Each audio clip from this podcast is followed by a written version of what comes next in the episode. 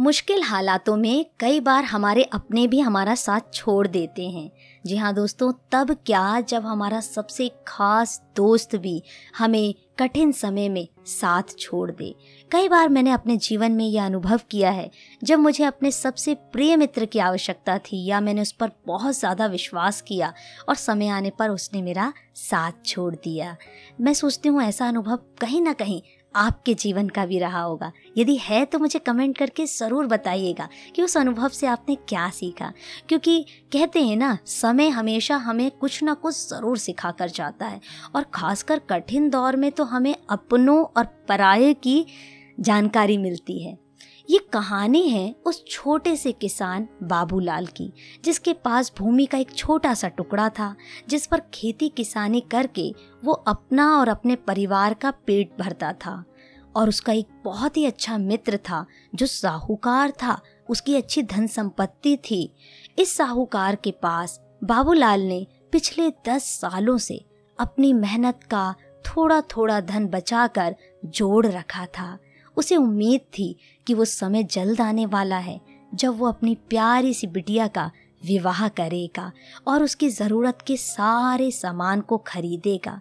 उसने अपनी बेटी के लिए बहुत सारे सपने संजोए थे और ये बात साहूकार मित्र भी अच्छी तरह से जानता था।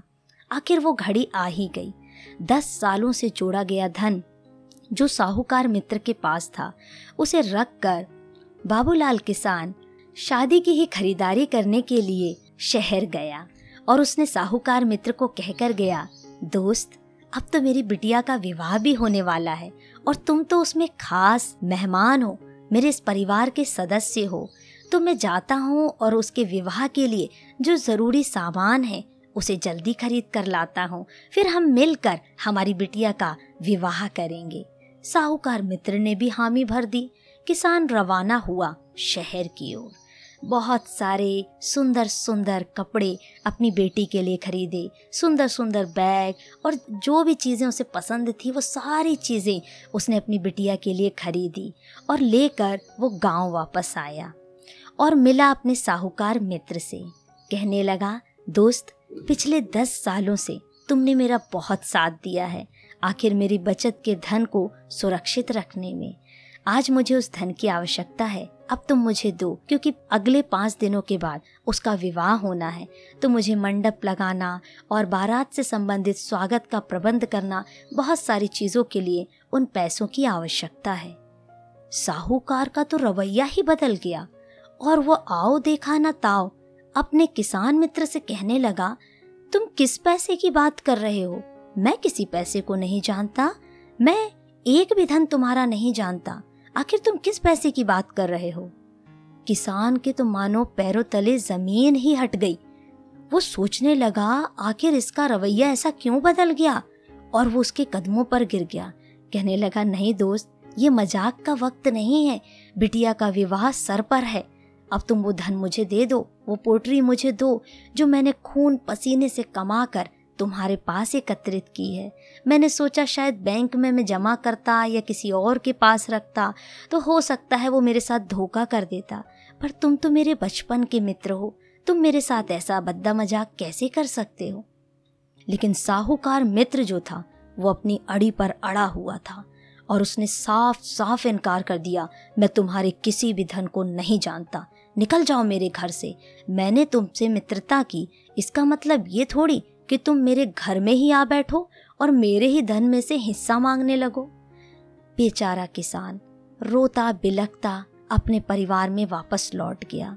थोड़ी देर वहाँ रोता रहा, लेकिन उसने सोचा, यदि इसका ज़िक्र मैं अपने घर में करूँगा, अपनी पत्नी, अपनी बिटिया को बताऊँगा तो वो बहुत दुखी हो जाएँगे, बहुत चिंतित हो जाएँगे।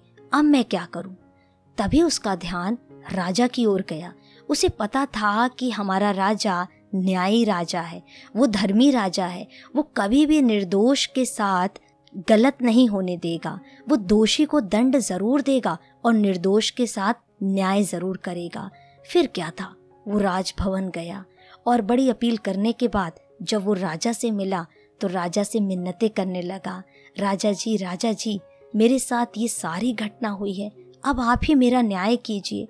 मेरी बिटिया का विवाह, जो बिल्कुल सर पर है अब आप ही मेरी मदद कीजिए, वरना मेरी इज़्ज़त तो मिट्टी में मिल जाएगी। हम किसी को मुँह दिखाने के लायक ना रहेंगे। राजा पूछने लगा, तुमने साहूकार मित्र के पास जो पैसे इकट्ठा किए थे, उसका कोई प्रमाण तुम्हारे पास है क्या?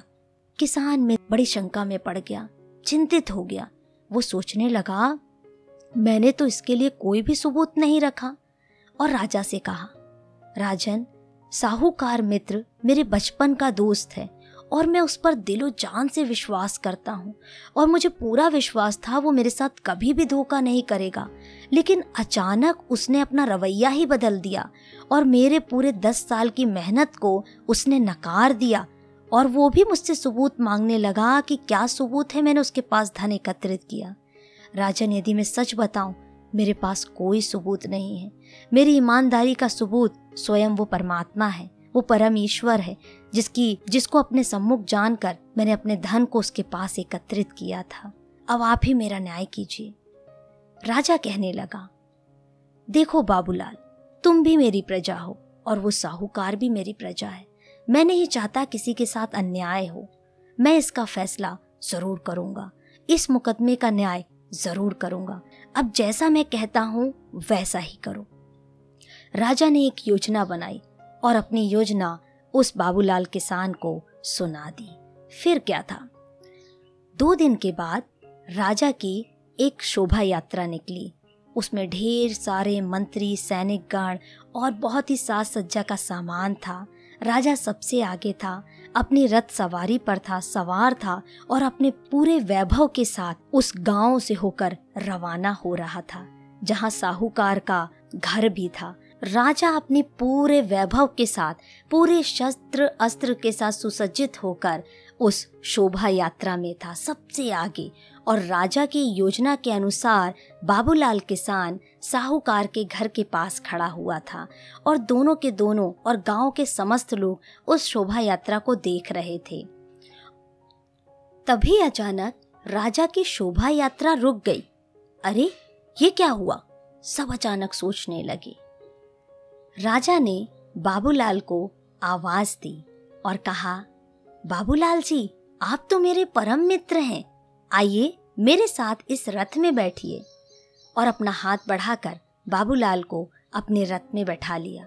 ये सारा दृश्य साहूकार के साथ संपूर्ण गाँव भी देख रहा था और कुछ देर आगे ले जाकर राजा ने अपने रथ से बकायदा सम्मान के साथ बाबूलाल को नीचे उतार दिया। फिर क्या था? अगले ही दिन साहूकार मित्र बाबूलाल के घर पहुँचा और एक बड़ी सी पोटरी को लेकर के और कहने लगा, अरे, बाबूलाल जी, आपकी पहचान तो बड़े बड़े लोगों में है। अरे, मुझे माफ़ कीजिएगा। जब मैंने अपने बही खाता की जाँच की, तब मुझे पता चला वाकई में जो कुछ आप कह रहे थे, वो सत्य था। आपके दस साल के जो धन था, वो मेरे पास ही था। ये लीजिए। और इसका कुछ ब्याज भी है जो मैंने इस पोट्री में रख दिया है। और हाँ वो तो हमारी बेटी ही है और उसका विवाह भी हो रहा है तो उपहार स्वरूप ये हज़ार रुपए भी उसके लिए मैं देता हूँ। खूब धूमधाम से उसका विवाह कीजिए और बेटी को हम सब की तरफ़ से आशीर्वाद भी दीजिए। मित्रों, ऐसा ही होता है। जब एक व्यक्ति की पहचान उसके परमेश्वर के साथ होती है। बाइबल इस प्रकार से कहती है, यदि परमेश्वर हमारी ओर है तो हमारा विरोधी कौन हो सकता है? आइए उस महान परमेश्वर पर विश्वास करें, जो कभी भी हमारा साथ नहीं छोड़ता, हमें धोखा नहीं देता, हर विरोधियों से हमको बचाता है। प्रभु, आप सबको आशीष दे। आपको ये कहानी कैसी लगी है प्लीज़ मुझे कमेंट करके ज़रूर बताएँ। यदि पसंद आई है तो इसे लाइक करना ना भूलें और इसे शेयर करें। और मैं बहुत सारी प्रेरणादायक और सुंदर कहानी आपके लिए लेकर आती हूँ। यदि आपने नहीं सुनी है तो प्लीज़ आप उसे ज़रूर सुने। सुनते रहें कहानी, मोनिका की जुबानी।